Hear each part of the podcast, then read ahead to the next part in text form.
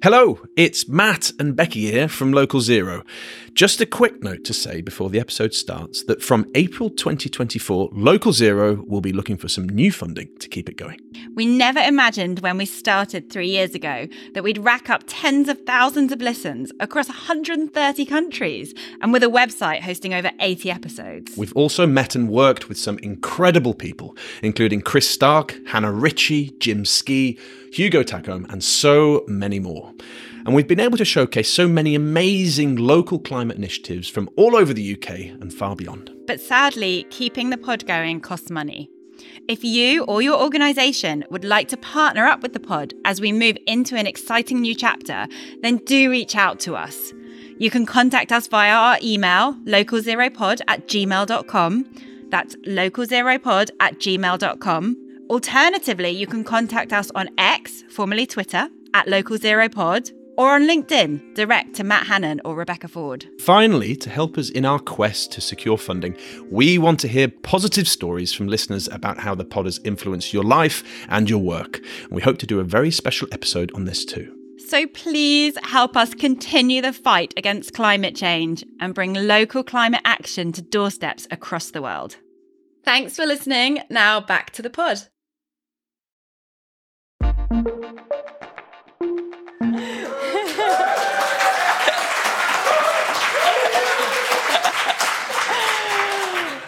Well, hello, and uh, welcome to Local Zero with Becky and Matt. And for this very special edition of the show, we are live in central London with a brilliant panel of guests who we'll introduce shortly, and of course, our live studio audience. And actually, Matt, I think that this might be the t- first time that we've been physically together since uh, we got drunk for that Christmas episode at Fraser's house. Yeah, and we haven't been invited back to Fraser's since, sadly. And I think it's the first Local Zero live we've done since COP26. And in fact, that was the last time I, I think I saw Professor Bell there, um, who, who, gave us some very helpful critical feedback. So I'm hoping we brought that into the show today. Um, and uh, yeah, really happy to be here in person and doing this. So thrilled to have you all here.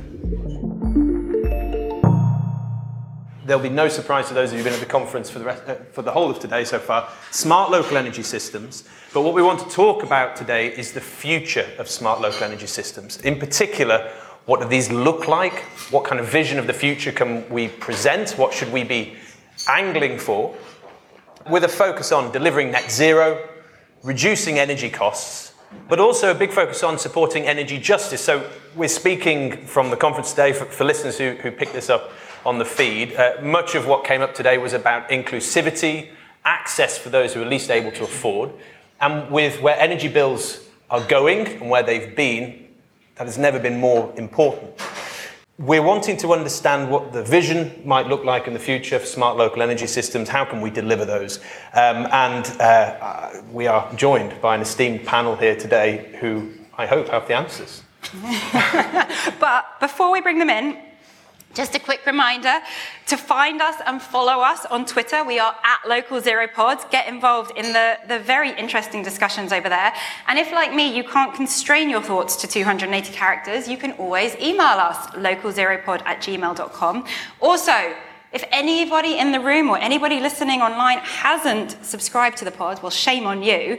And do that. That way, the episodes will automatically come into your box as soon as they are released. But now, I think we should bring in our guests, don't you, Matt? Absolutely. So, please, in turn, you've each got two minutes to share your thoughts on what do smart local energy systems mean to you and why are they important in delivering a net zero transition? So, Rob, I'm going to start with you. Uh, hi everyone, I'm Rob Saunders. I work for UK Research and Innovation and I run a big program called Prospering from the Energy Revolution.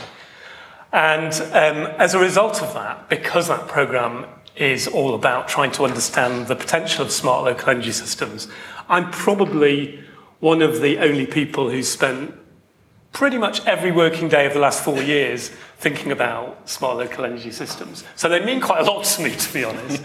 um, but through that journey, and it has been a journey, to be honest, I've come to conclude that smart local energy systems are the difference between a net zero transition that really is super beneficial for people right across the country and a very slow and grey transition to net zero that's going to cost everybody and be quite difficult for, for all concerned. I think it honestly is that big a thing that we can really change the way that we can transition, but also create a whole world of better outcomes by getting smart local energy systems right. So I hope we can unpack a bit of that over the next hour or so, Becky. I'm sure we can. Karen, I'm going to pass to you next. Thanks, Becky. Um, I'm Karen Barrass. I'm the Policy and Research Manager at UK 100. For listeners who might not be aware of what UK 100 is, uh, we are a network of the UK's, I think, 103 on last count, uh, most ambitious local authorities who have committed to deliver net zero ahead of the government's target. So they've put in place uh, climate emergency targets uh, of uh, reaching net zero for their council emissions by 2030, for their broader operational emissions, uh, sorry, their broader community emissions by 2045 or sooner if possible. So for us, our kind of bread and butter is unpacking how that can be done. And I think that obviously smart local energy systems play a significant role in that. So um, my background is very much in governance, understanding how the bits and pieces fit together.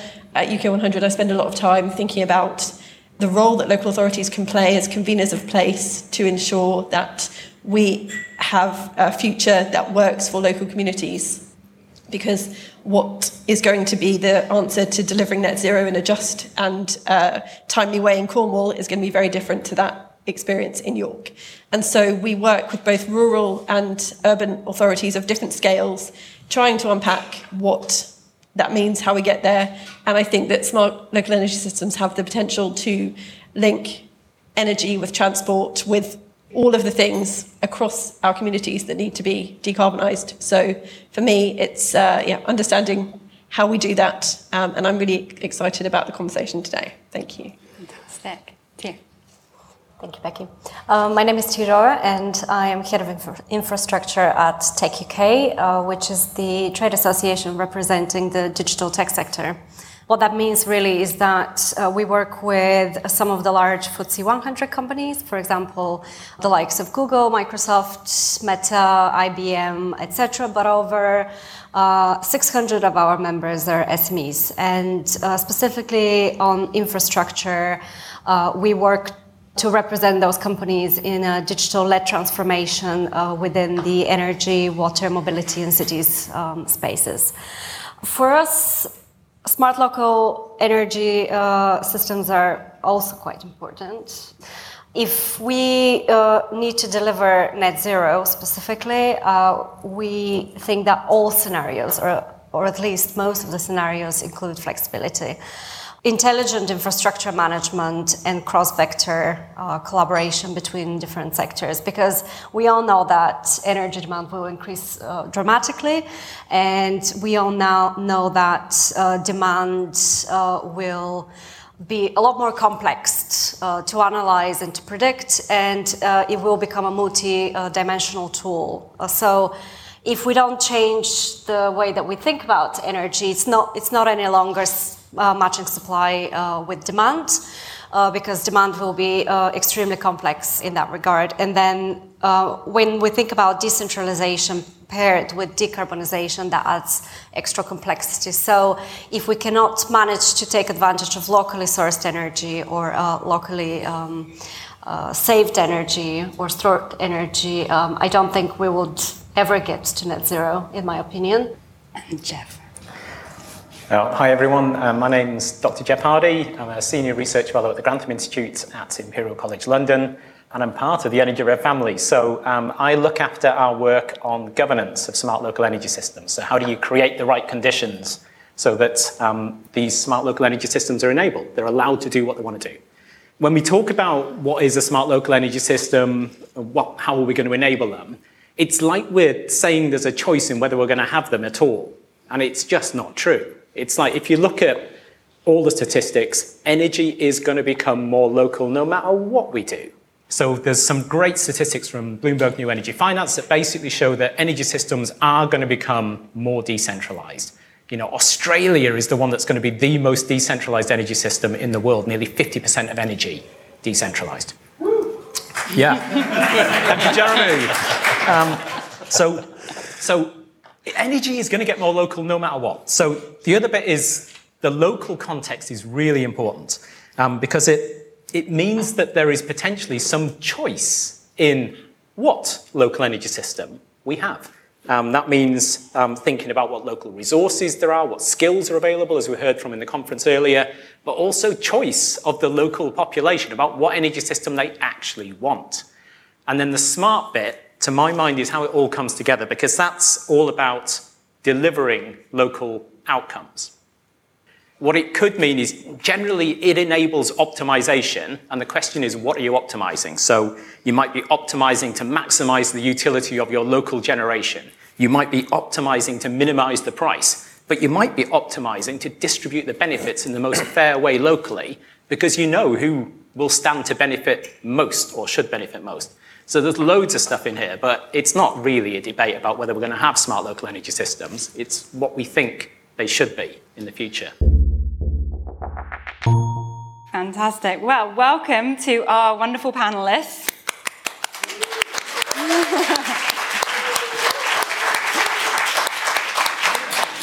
great, great to see you all in the in the flesh, so to speak, and hear to and hear what you've got to say. And I'd like to start with a question for all of you, really. And you know, thinking about what you've all just talked about. Some of it's about the kind of local context. How can we do stuff that's right in one place and not in the other? And this, the smart piece, which honestly I still struggle to get my head around sometimes. And I don't know. Sometimes when I step back and I'm looking at our local zero banner with the uh, with the wind farms and the electric vehicles, and I know we often talk about other technologies in the homes, and, and sometimes I just think, God, I feel like I'm living in a Jetsons future. Those of you old enough to remember the Jetsons.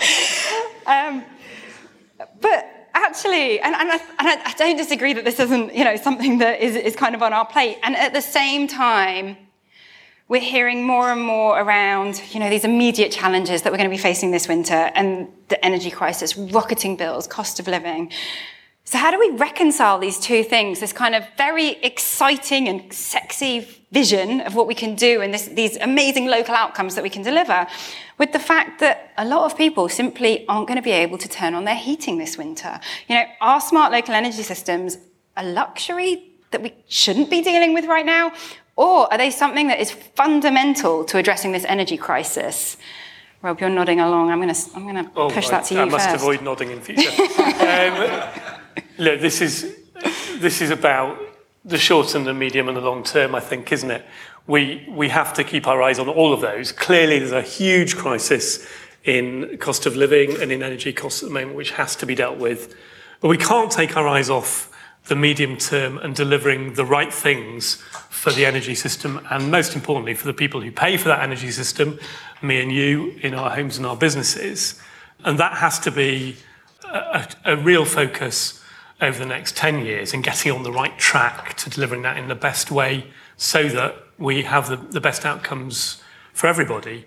I mean, I don't think they're at all incompatible, actually. So a lot of our projects uh, are showing how this local optimization, the, the bringing together of supply and demand with intelligence in the system can save costs from, from savings in infrastructure or from enabling people to take part in markets in flexibility that can you know, help them to minimize their, um, their exposure to when uh, energy costs are high in the future. So I, I don't see it as a, as a one or other. I think they're entirely compatible. And, Karen, we've been talking a lot about the local dimension of this. I mean, you know, local authorities are the coal face of a lot of this, you know, pardon, coal face, wind face, I don't know. um, but you know, I, I, I remember it. You know, in fact, uh, I think was it our first Matt? Was it our first ever episode that we had Polly Billington on? Certainly one of the first. Yeah, one of the first ever episodes talking about COVID, and that was kind of the crisis at the time. And uh, you know, how do these things get reconciled? I mean, you know, how are local authorities going to cope with this kind of dual dual challenge that they're facing? I think, well, first of all, I'd like to say thank you for the Jetsons analogy because I love the Jetsons. I really appreciate it. um, but I think COVID has actually given us the experience that demonstrated how, how, much of a powerful role local authorities played in terms of the vaccine rollout, supporting small and medium enterprises during the, you know, handing out the relief for those businesses. So they've really demonstrated their value. And I think that that's hugely important when we think about tackling both kind of the impending short term crisis and the delivery of the, the long term future. Because I think that whilst it, it may look like a very futuristic image, it's not the technology now that is the barrier to that. We've got some fantastic, fantastically successful pilots that we can you know, learn from. And I think that what's standing in the way is really the, the regulatory and policy barriers and the lack of a framework nationally to help move these things forward. So I think that local authorities are very clear in what they can deliver and are working uh, very hard within the constraints of the current system. But I think that the thing that's going to enable that longer term and, and you start to push from these, these small scale things to a more kind of rolled out, seamless future will be getting the rules changed in the way that we need them to be. Yeah, absolutely. Jeff, you look like you're chomping at the bit to come in on that one. Well, was, we were talking about regulation. as, as, a reco- as, a recovering regulator, I always feel like it's, a, it's just a trigger. It's a trigger. Um, so, so I think there's, if we think about what we heard today um, in the package that came out on the energy crisis, I think many of us remain somewhat bashing our heads against the wall on the lack of a energy efficiency being front front and center, right? Okay, so it's, um, I, I know I don't need to talk to this audience about it, but, and I don't quite understand why it's such a problem, but I think the broader picture, as I've said already, it's kind of like we are going to have more local energy in the future. It's inevitable. We're going to have all of these batteries on wheels, these electric vehicles. We're going to have all of these new heating technologies in homes, local generation. The payback period for solar on homes at the moment, at what energy prices would have been, was two to four years for example, you know, subsidy free, just as an example about how things change so rapidly with prices. What we still lack in this country is any sort of vision for the zero carbon energy future of the future, uh, zero carbon energy future. So, you know, and that doesn't have to be complicated. We've had climate assemblies, we've had all sorts of things that have told us what people want and expect in that future. And it's not that complicated. Environmentally compatible, just, um, some people say better than what we've got. I love that one. But those things are really important. The thing that we miss is government standing behind their side of the social contract saying, yeah, we'll deliver that for you, but then getting out of the way of those who are going to actually deliver it We've heard earlier today in the Energy Rev conference that basically we have the most centralized funding approach of just about any country in the world. The people who are going to deliver are inherently local for much of this. And what we need is vision from government, a release of powers, resources, the ability to pick up capabilities in local places, local authorities, local communities, um, and the power to go on and just do it in the vision of the people of that place, but with some coordination across the whole piece. That's really important as well. And how does all this tie in with, you know, the tech that's actually got to sit behind all of it? Um, from tech perspective, uh, so the the technology industry um, in the UK for us uh, is a huge success story, uh, and the UK holds so much expertise in engineering and talent, and of course without uh, ignoring the fact that we still need a lot of digital skills. But um, from our perspective, um, the rules have changed. We have to design, so for example, uh, demand side response services or flexibility, and we're trying to adapt to, a, to an old legacy system in terms of also the way we think about energy in general.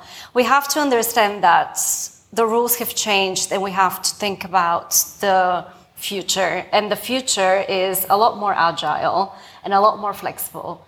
We have to think about emerging technologies as well that will be helping the consumer to save money. Um, it will be helping the um, DNOs to um, dispatch the right energy at the right times.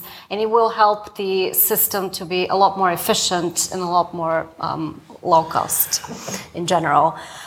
So from a tech perspective, I also have a bunch of numbers that I, have kind of compiled, um, which we, maybe I can reference a little bit. We later, love numbers on Local Zero.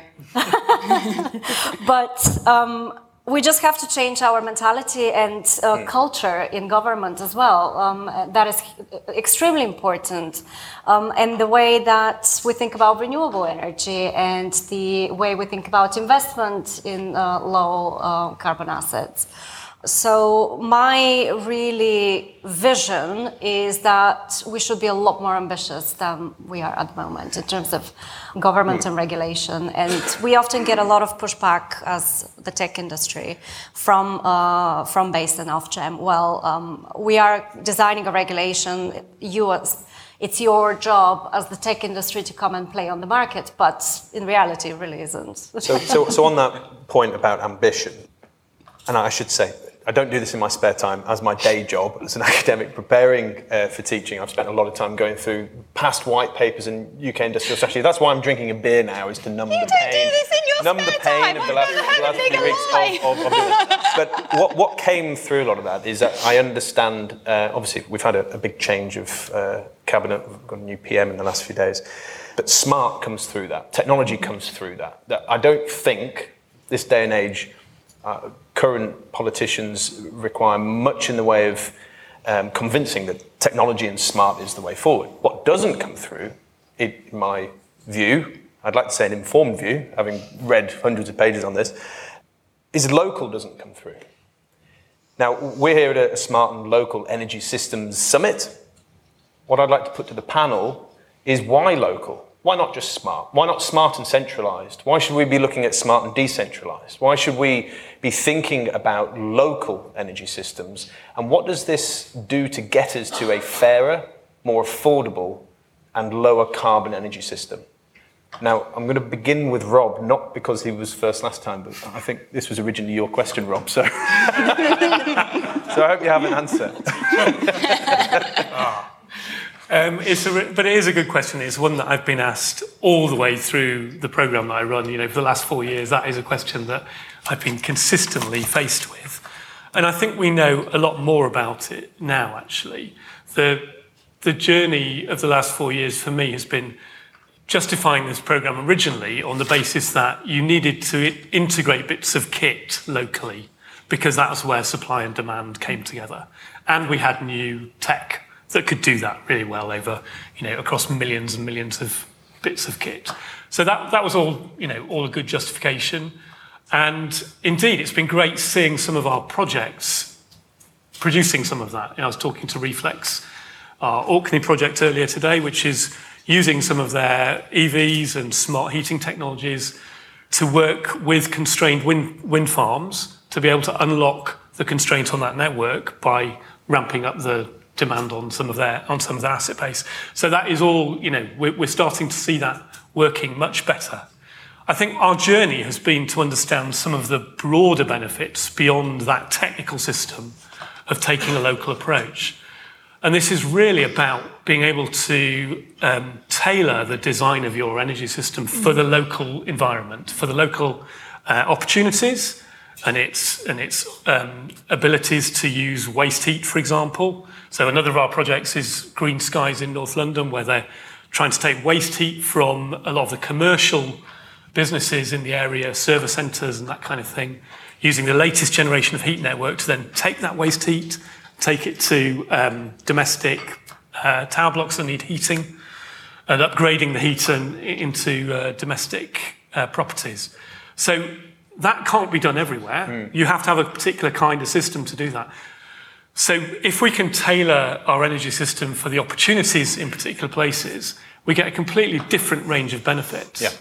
We've learned that it's very much more about being able to tailor, being able to make use of the local environment, and being able to engage people, being able to engage local residents of that area in how they want their energy system designed, yeah. I, what I, benefits they want from it. I, I, love the point that you know local is where things happen. It's where supply yeah. meets demand. It's where the project happens, but it's also where the benefit is felt.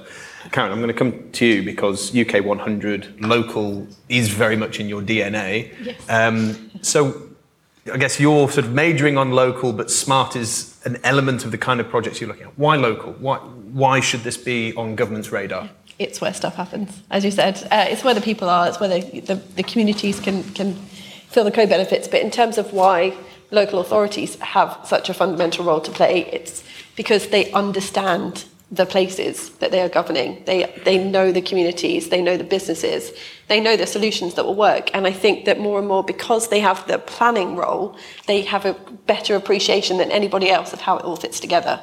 So where this is where we want to put our EV charging, the, the requirements that we need to put in place in order to enable that. And I, I think that the solutions that exist are different everywhere, and that, that can't be overstated, I think the learning will be replicable and transferable, I think, but the contexts are so different that it makes it, it, makes a lot of sense yeah. to do it, to do it locally.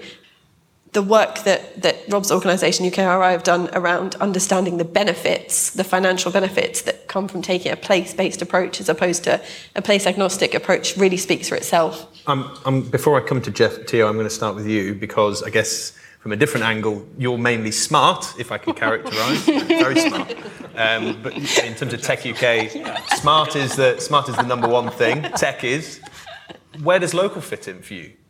Well, actually, I had local planning on my notes as well, because um, planning for um, infrastructure and mobility and um, buildings happens locally. Um, so crucial. Mobility is local, so your local um, mobility um, and transport services. So they're not uh, they're not the same in every city, and they're not the same in every neighborhood as well. Industry expertise. Uh, it's also very local, so we, we have different regions and different areas in the UK where, again, there holds very different expertise, uh, and investment in infrastructure is also local. The pandemic, I think, has um, well, has showcased that we just mm. don't have the right information about consumers, and we don't have the right information where where the benefits and where the um, energy uh, capacity is. Uh, so to be able to deliver what I like to actually call intelligent rather than yep. smart, we have to create a better profile of people. Yep and we have to understand all the different things that they do in their lives um, and everything for me um, everything is loc- locally or yeah. at least the intelligence is and the data is mm. on a local level no, so and, and your, your, point there about bespoke solutions because no, no two places are necessarily identical absolutely exactly and um, just to mention one example for example um, octopus Energy did a trial with uh, the Emirates Stadium, mm. which holds um, big batteries uh, for energy storage. And when they're not using it at the stadium, it's distributed locally. So um, why can't we utilize assets that not everybody can afford at the moment? At some point, we will afford them. We will be able to transition to the point where the technology will be um, a lot less costly, and the return on investment will be a lot. Great. Um, um, I'm going to hand over to Jeff. Final word on that, Jeff. You anything to anything to add? Just to jump in on the back of the, the planning point, which I think is such an important one. It, it's not just about energy planning. Actually, most people don't care what energy system they've got. Energy delivers services, and it delivers what you need to be able to do the stuff you want to do. Therefore, it's inexorably linked with, say, spatial planning. You know, what community mm. do we want to live in? How do we want to um, build out the place we're in? How do we want to attract industry? And all of that kind of stuff. Economic planning as well. So, what local energy means in that context is what have we got most available to us, and how do we want to service our needs locally? But it's also, when you combine it with the smart, to my mind, what the smart does in all of this is it allows you to build the smallest energy system that you need to meet your energy needs locally, because it can help you overcome constraints in getting energy from A to B. It can maximize the utility of, say, the renewables you have available to you, which stops you having to import energy to an area. Um, and it also gives all of those like wonderful opportunities to kind of like charge devices at the cheapest time, you know, which is good for the people using those devices, but it's also good for the local energy system because you don't need to build it as big. So it, it, it's all linked together really strongly. can, I can I just add to that as well? Because I think that's a really good point. And it's, it's not only about being able to build the smaller system, but it's about being able to interoperate from a single asset in somebody's house all the way up to a national system. And we, t- we very often talk about local or national. Mm. It's not about local or national, it's about maximizing the local benefits, but within a national system yeah. and making that system work right across those scales in the best possible way for everybody who's paying for that system um, and, and living in those places. So I, think, I, I think that energy mix thing is really important as well because you cannot stress hardly enough how people would like to minimise the amount of time the road in front of their house is dug up. So if we can be a little bit more cohesive about our planning from that perspective, then we will have, you know, the dream of the smart local energy system, I think. I can't, yes, definitely. I mean, where I live, I live right on the boundary of two different local authority areas, actually. And it's almost impossible to get anywhere right now because the roads are just being dug up everywhere. And, and in fact, my husband, who doesn't really engage with my work at all, and won't be listening to this, uh, constantly moans about the lack of coordinated planning. So I think we can probably all, engage with that. So I want to I want to jump in on something which I think underlines a number of the conversations we're having because we're talking about how do we how do we maximize the use of, of energy locally in the, the smartest way and, and feed up and one of the things that you know one of our largest energy uses is in heating and we hear a lot about heat pumps and we hear a lot about flexibility. And I think this is very, very exciting stuff. And at the same time, I mean, Matt, you talked about this earlier the number of buildings that we've got that are still very poor performance in mm-hmm. terms of their energy efficiency. And energy efficiency, I don't know, I don't know if it's not as sexy as a heat pump or an EV or. sexy Becky, there's nothing sexier than loft lagging, trust me. So, um, how do we start to, you know, to, to really maximize this? We need to have our building stock that's capable of enabling that flexibility. Yet, we don't seem to be focusing enough on the energy efficiency side of the equation. You know, it, is it because there's a perspective that that's already something that's been dealt with? Is it because there's not a business case? How important is this energy efficiency component to the ability to deliver what we want to deliver? And if it's fundamentally important, what needs to change to support that? I mean, Karen, you're, uh, you're probably right in this space with a lot of local authorities who are driving the way forward in, in some capacities. Sure. It's a really complex problem. I think to try and do your question justice would be very difficult, but I'll, I'll do my best with some key musings. But I think that because the housing stock is made up of millions of individual properties where there will be some commonalities, but ultimately, one size fits all approach makes it very difficult to do anything at scale at the moment. Um, and I think that there's a real disparity between the provisions that are made for the able to pay market, where perhaps the, the largest gains would be achieved. I, I don't have any scientific information to back that up, but it seems like that is that's a key problem. There's a lot of different pots of money available from the government. They're all very short term.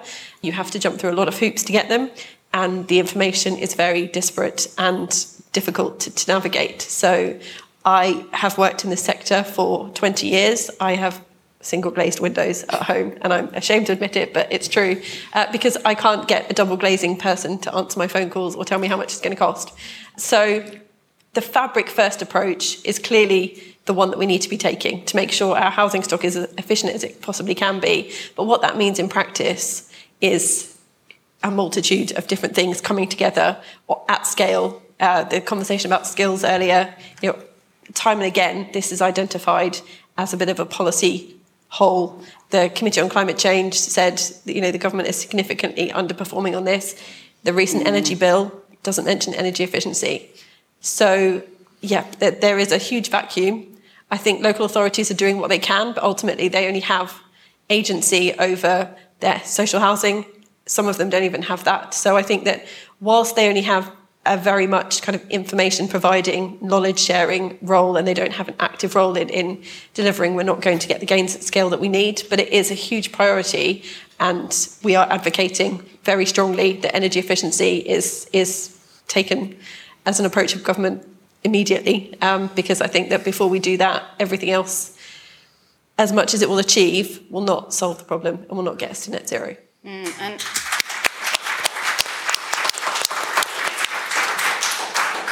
just a tally, I think Jeff, you've received two audience applauses, and Karen, you've now got one. So it's uh, not a competition. Quality, not quantity.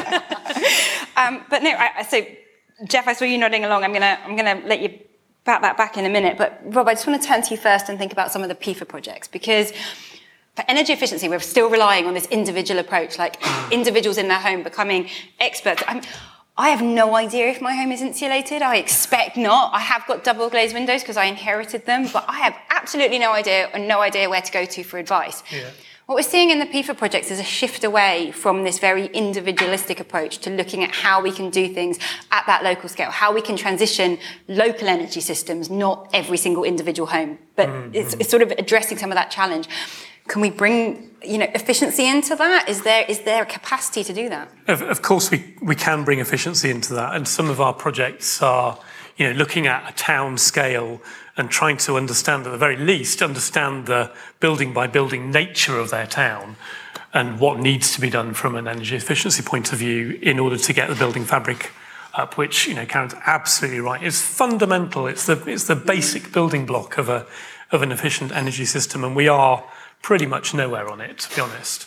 I think there's a missing service in our in our market at the moment, and it's probably difficult to supply at the moment. But there's something that integrates um, fabric efficiency with energy performance and bills over a longer longer period of time, and a kind of you know, somebody who comes into your house, your house that you don't know if it's, don't know if it's insulated or not, and we'll tell you if it is, and we'll offer you, you know, a service to come in and do your optimum insulation and take some of your savings to pay for that over a 20, 30 year period. Maybe it stays with the house rather than the owner to get over that, you know, that kind of issue. But there is this, there is this missing link, I think, with, with energy efficiency. I think one thing we do know from the um, Green Homes grant, when was that? Two, three years ago?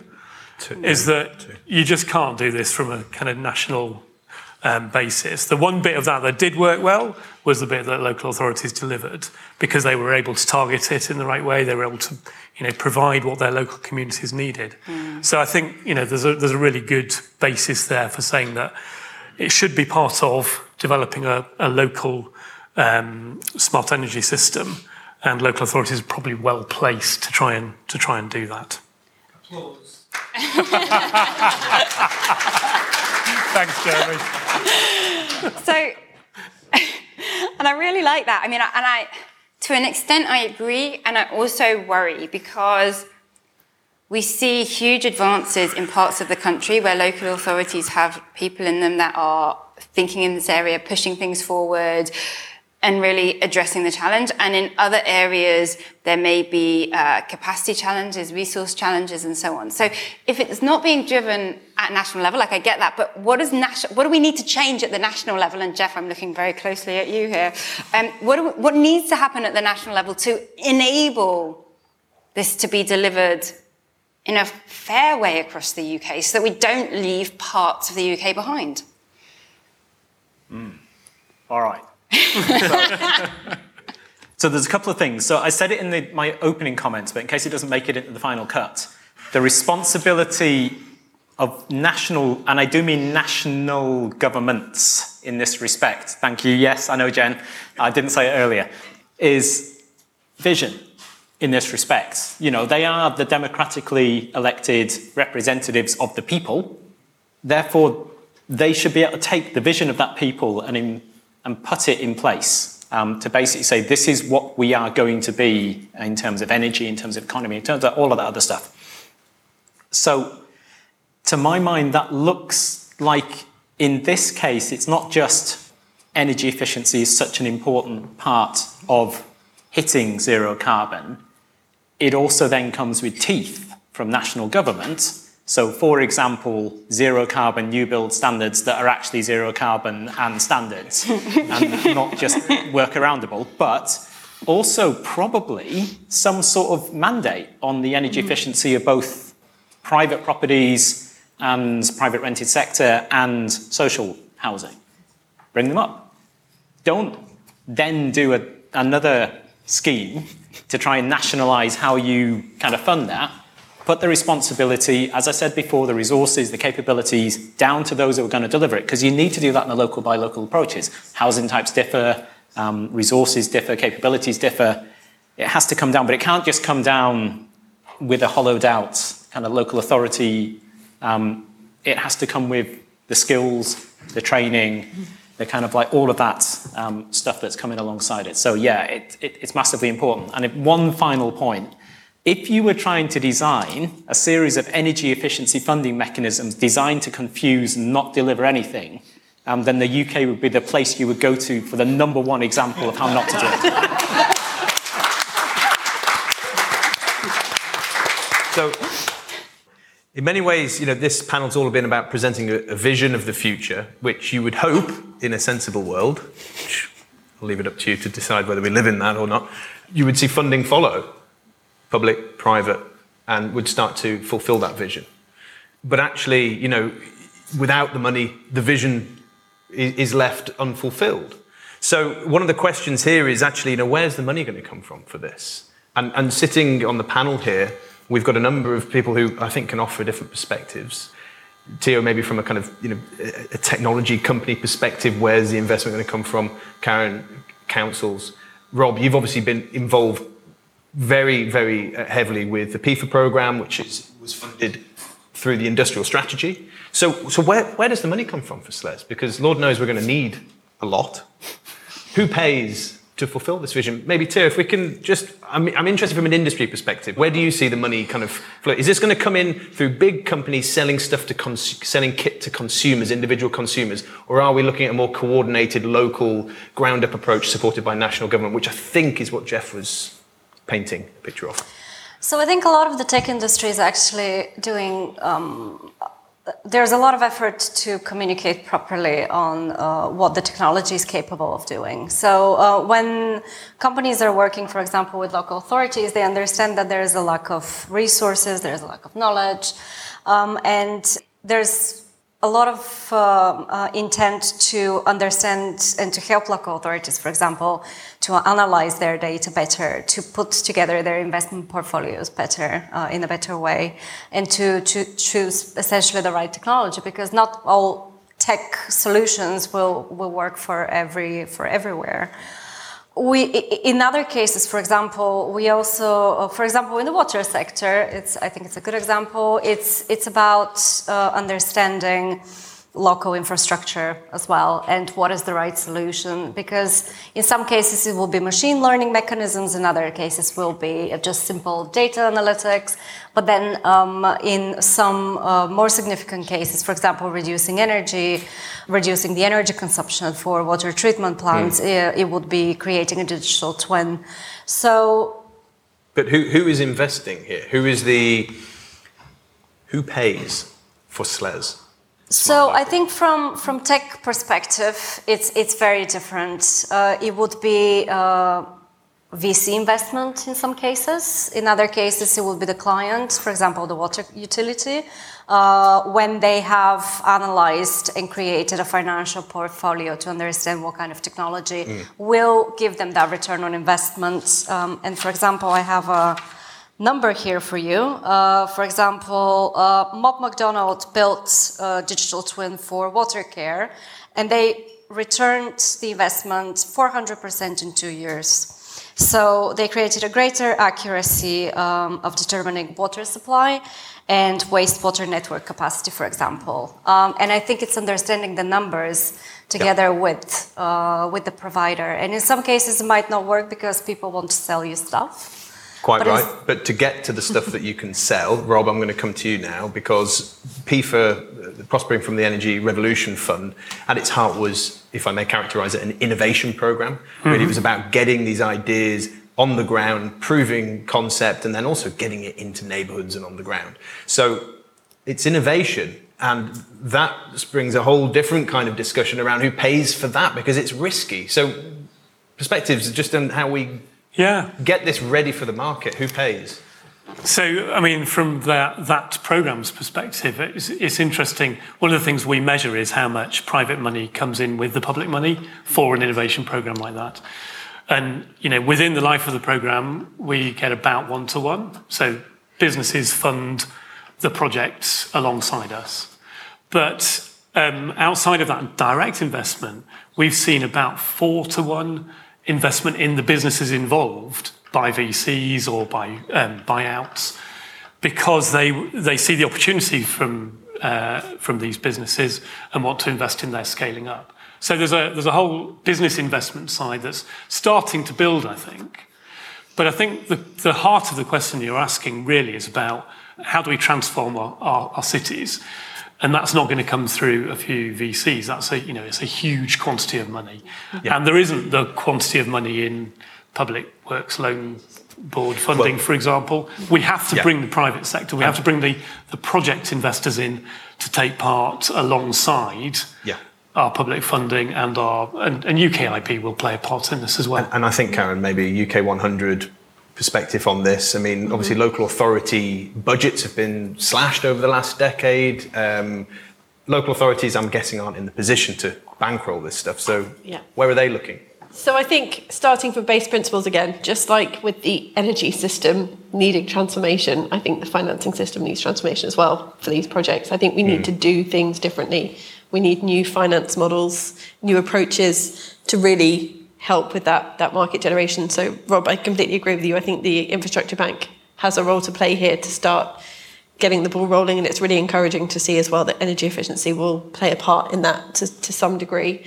But we're seeing new mechanisms emerging kind of through necessity. So, community uh, municipal bonds have been mm. you know, launched within the past 12 months, where communities are coming together.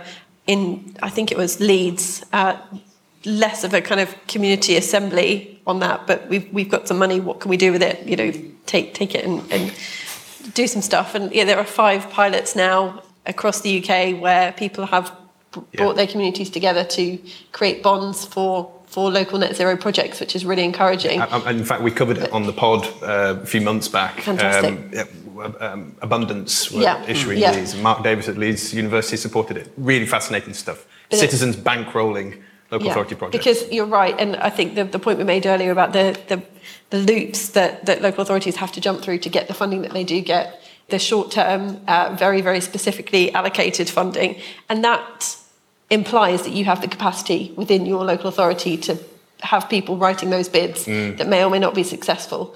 So that model is certainly broken. We need a longer term, uh, longer term investment uh, with a longer term to spend the money uh, coming from, from government funds. And if I can be uh, a little bit controversial for a minute, 9 billion was announced for uh, energy efficiency in the government's manifesto, and we're still yet to, to know what's happening with at least a third of that. So, you know, there's a significant chunk of money that could play a really significant role in, in the rollout of uh, smart local energy systems, but we're just waiting to find out how it's going to be deployed.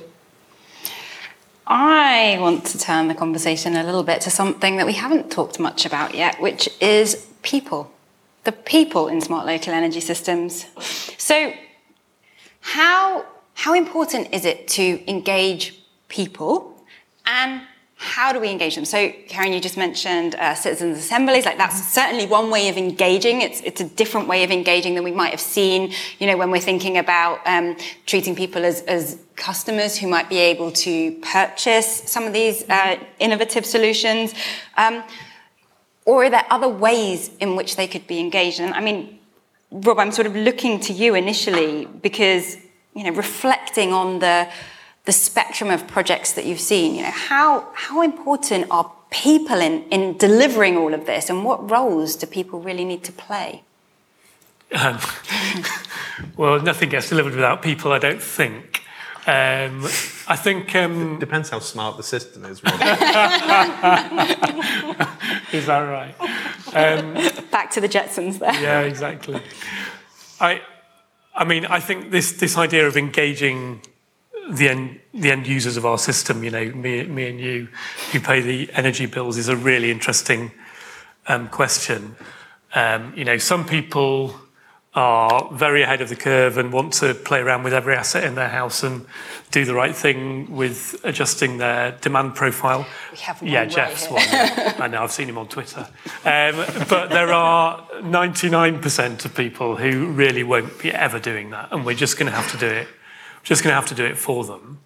Um, and I don't, you know, engagement um, means, I think, for the vast majority of people, providing something that works, that's going to be good value to them, that's going to be comfortable and going to learn about, probably learn about what they do with their lives and, and optimize it for them. I think that's where we have to head with engagement as a, as a you know, if I'm thinking about it from a, a kind of product sales point of view, um, that's where we have to en- engage people better is in the way that we design our products and services to meet people's needs. I hate, I, I've got a real bugbear about behavior change and people constantly talking about, um, you know, needing people to change their behavior. We don't change our behavior. We just don't. We need to provide a range of services that meet the needs of different groups of people and provide, uh, provide their net zero lives in future. That's, that's my view. Come on, Jeff. You are like you're a guinea pig with a lot of these solutions, aren't you? Je- Jeff, Jeff's actually the, the one person that probably will change his behaviour. Yeah, he's like, no, I won't. constantly. yeah, constantly. But um, well, we, we, I was on a previous local zero pod, and we all agreed that um, there was a question about what would happen if we had a million Jeffs, and I think the answer was it would be a disaster. Um, because I do play, and you don't want a million Jeffs playing with the energy system, broadly speaking. So, so in, in terms of so. I think 3 I'm points. just scared of the vision of a million Jeffs. I'm going back to that conversation in my mind, Jeff, just Although it's- realising how abstract it was now. Yeah. So yeah, I'd really love it if we could digital twin that though. right. Um, so, so coming back to a point I made earlier, I think engagement's going to mean lots of different things, but one of them, um, linking with the point about investment actually, is thinking about local energy. What you want in terms of engagement is a really clear idea about what the local people of that place value um, and need and prefer because that gives you know whoever's going to be taking decisions about energy a really clear mandate to go do it but also it gives a lot of certainty so therefore if you want in that place to then drive investment you say well we are definitely going to build this so come invest come help us do that. Um, and actually it's much easier to get certainty um, on local things with these really complex systems than it is um, for a whole national system where you've got vast amounts of uncertainty. So that engagement is crucial, and I think that can only be done locally. The, the engagement of people within that energy system um, should be according to their desire to engage the, in that energy system. And frankly, Rob's spot on. 99, well, maybe 90% of people actually. If you do, if you look at surveying and that kind of thing, there's about 10% of geeks out there, of varying variants on the spectrum.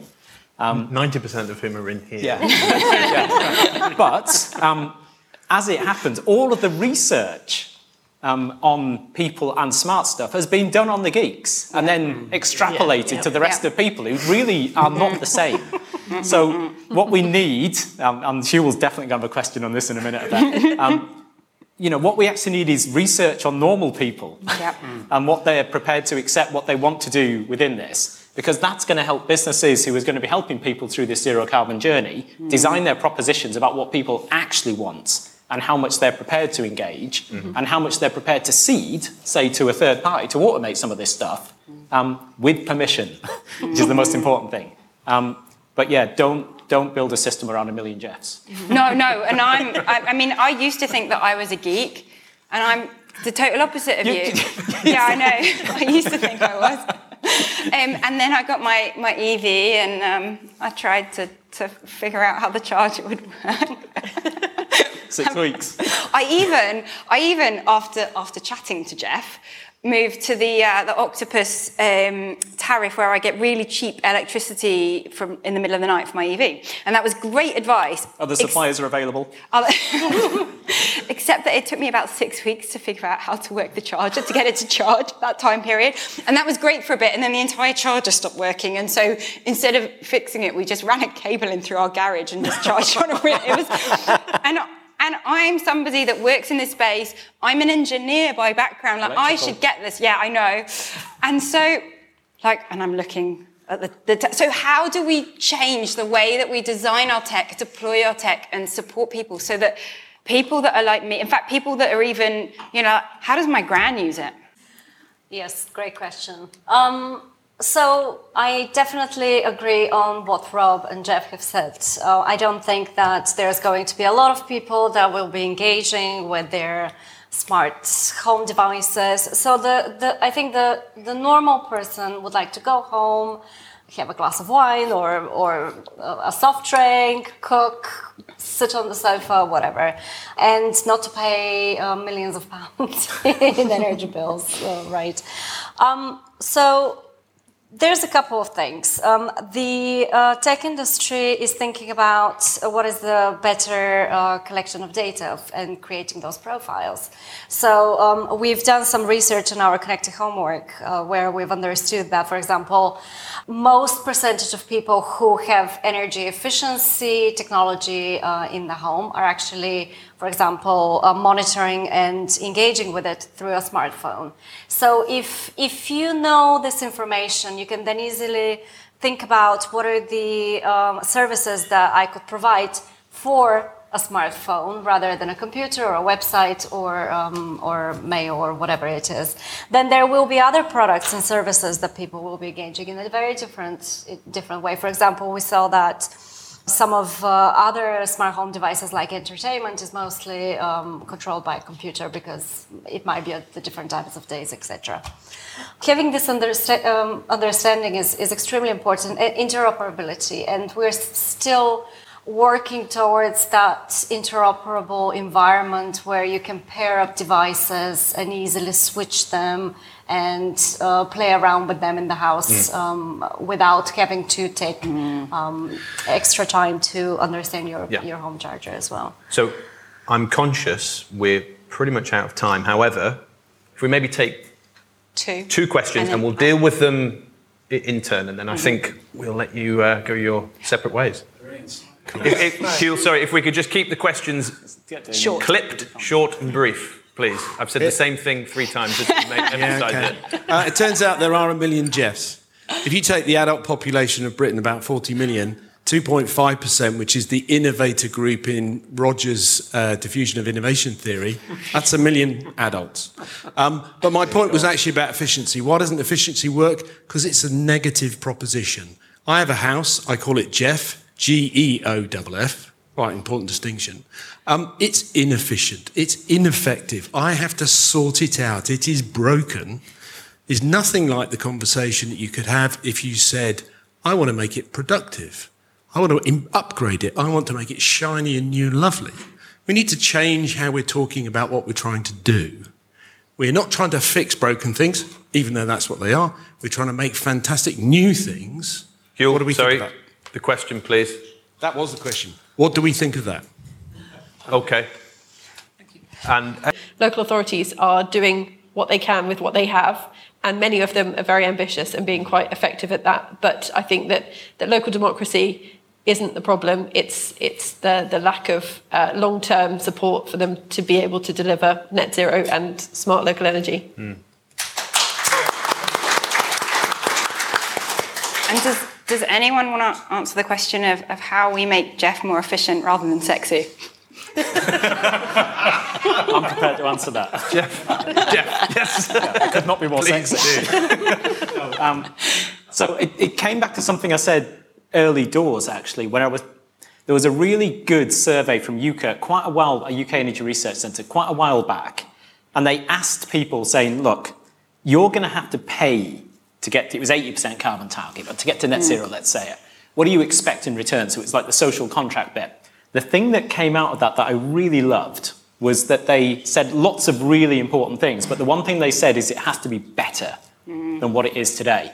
And that's Huel's point. So it's not we're going to go and we're going, going to go and fix Jeff. What it is is we're going to make, better. I was about to say make Jeff more pleasurable. but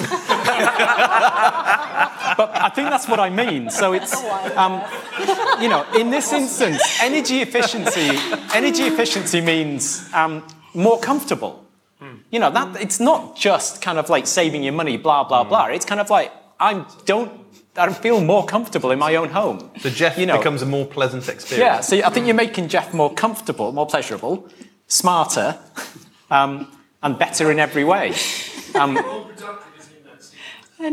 you could not make Jeff more productive. And now the vision of a thousand or a million Jeffs terrifies me even more.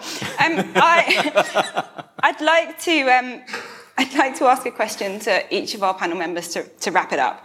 We have, we're talking about all of this. It's a fantastic vision, but actually, to deliver this requires fundamental changes to how the UK operates. So, how do we persuade our policymakers and government to make these changes? Rob, this is an issue you have been grappling with.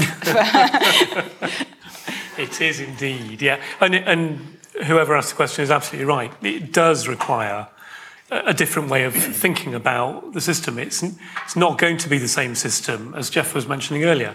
We know it's not going to be the same system. I think we just need to accept that and, and move to the new system with, with, um, with a wholehearted uh, way of going about things. I think that we need to be clearer about the benefits of this approach. So I think that is at the heart of this. Because it does require a different way of governing the system, and that's inherently hard for BEIS and Ofgem to, to deal with, we have to lead with the benefits. We have to explain why this is going to create a better way to net zero and sell it in, in a much better way. I think that's the, that's, that's the key to it for me. Dear. Um, I think the current energy crisis is actually a great opportunity for us to stress out how we fundamentally have to change behavior and, well, not behavior, but the way we think about the energy system. Sorry, Rob. um, and I also think that presenting the economic case for change and presenting the opportunities, especially in the um, digitalization of the of the system, and how much money would that, for one, save, and how much money we could also attract within the UK for investment. Because if we uh, are, are are utilizing uh, the tech talent and the tech resources in the UK, we could strive to become a leader in, in, in the space. So why not take all of those uh, great technological advancements, um, for example, AI and quantum computing, and apply it in, uh, in a new way uh, in infrastructure and create that investment case for international and local growth. Thanks. growth was going to be the word I was using. I think that that is going to be the message that resonates as much as that run may run counter to, I suppose, uh, perhaps more conventional understandings of what net zero delivery may may look like. But I, I think that, that we have to sell this in a in a where the benefits are. I completely agree with with what uh, Rob said. Now, as a recovering academic, um, I, I I was involved in a project that was looking at visioning and backcasting. So, where do we want to be in 2050? How do we fill in the gaps between now and there to get there?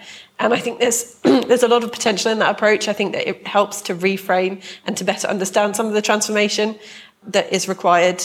I don't think that's something we can sell to the government, but I think that as a community uh, that is working towards making the case, making the proposition, making it sound like something um, that can be delivered, that's probably a useful starting point for us. Thanks. And uh, you're the recovering academic. Jeff, as a recovering regulator, you get the last say. How do we persuade policymakers to make this change? So I'll come back to what I said at the start.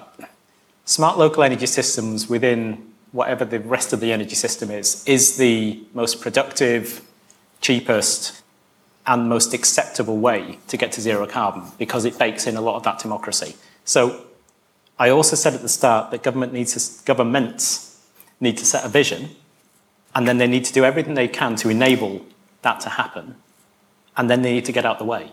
So successful countries that have delivered consistent, very high and very high renewables, very high zero carbon, uh, very zero carbon economies um, have basically had political consensus and an agreement to take the energy decision making out of politics and then devolve it down to those who are actually best placed to deliver. I've been saying it for years that we need something like that in the UK, but I really think we do because it's too political and it doesn't get anywhere fast. So we need vision, enablement, and get out of the way.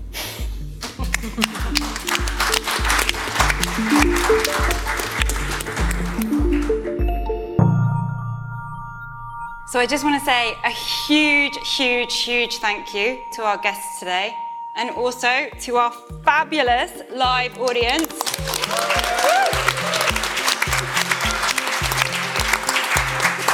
You have been listening to Local Zero. If you haven't already, go and find us and follow us on Twitter at Local Zero Pod. Get involved with discussions.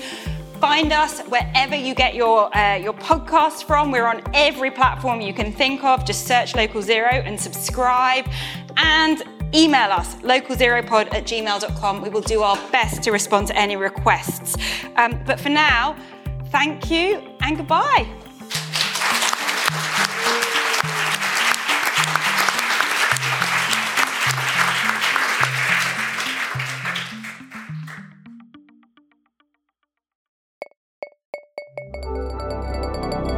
Produced by Bespoken Media.